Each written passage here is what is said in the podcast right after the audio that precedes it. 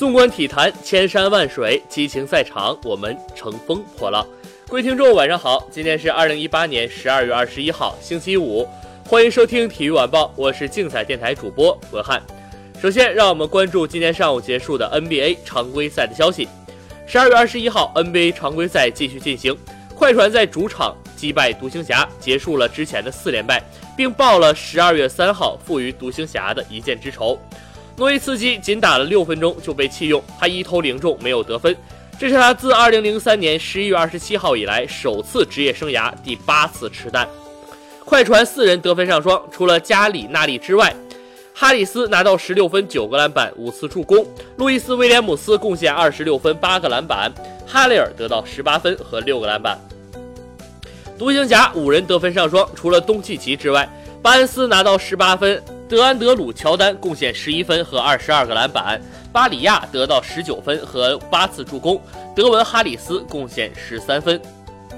火箭的交易筹码已经曝光，他们希望送出奈特和一个首轮选秀权，但却并没有引起其他球队的兴趣。火箭一直希望补充一位有经验的老将，他们目前希望获得一位可以提供稳定三分以及防守侧翼的球员。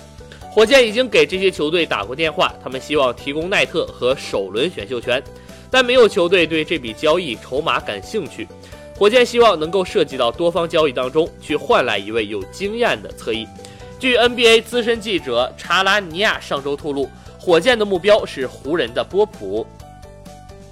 北京时间十二月二十一号凌晨，二零一八至一九赛季女排欧冠正赛第二轮。瓦基夫银行客场挑战保加利亚的普罗夫迪夫女排，双方实力悬殊。银行队以三比零横扫对手，三局比分分别为二十五比十六、二十五比十六、二十五比二十一。朱婷首发打满前两局，第三局帮助球队以九比五领先时被换下休息，直至比赛结束仍贡献十分。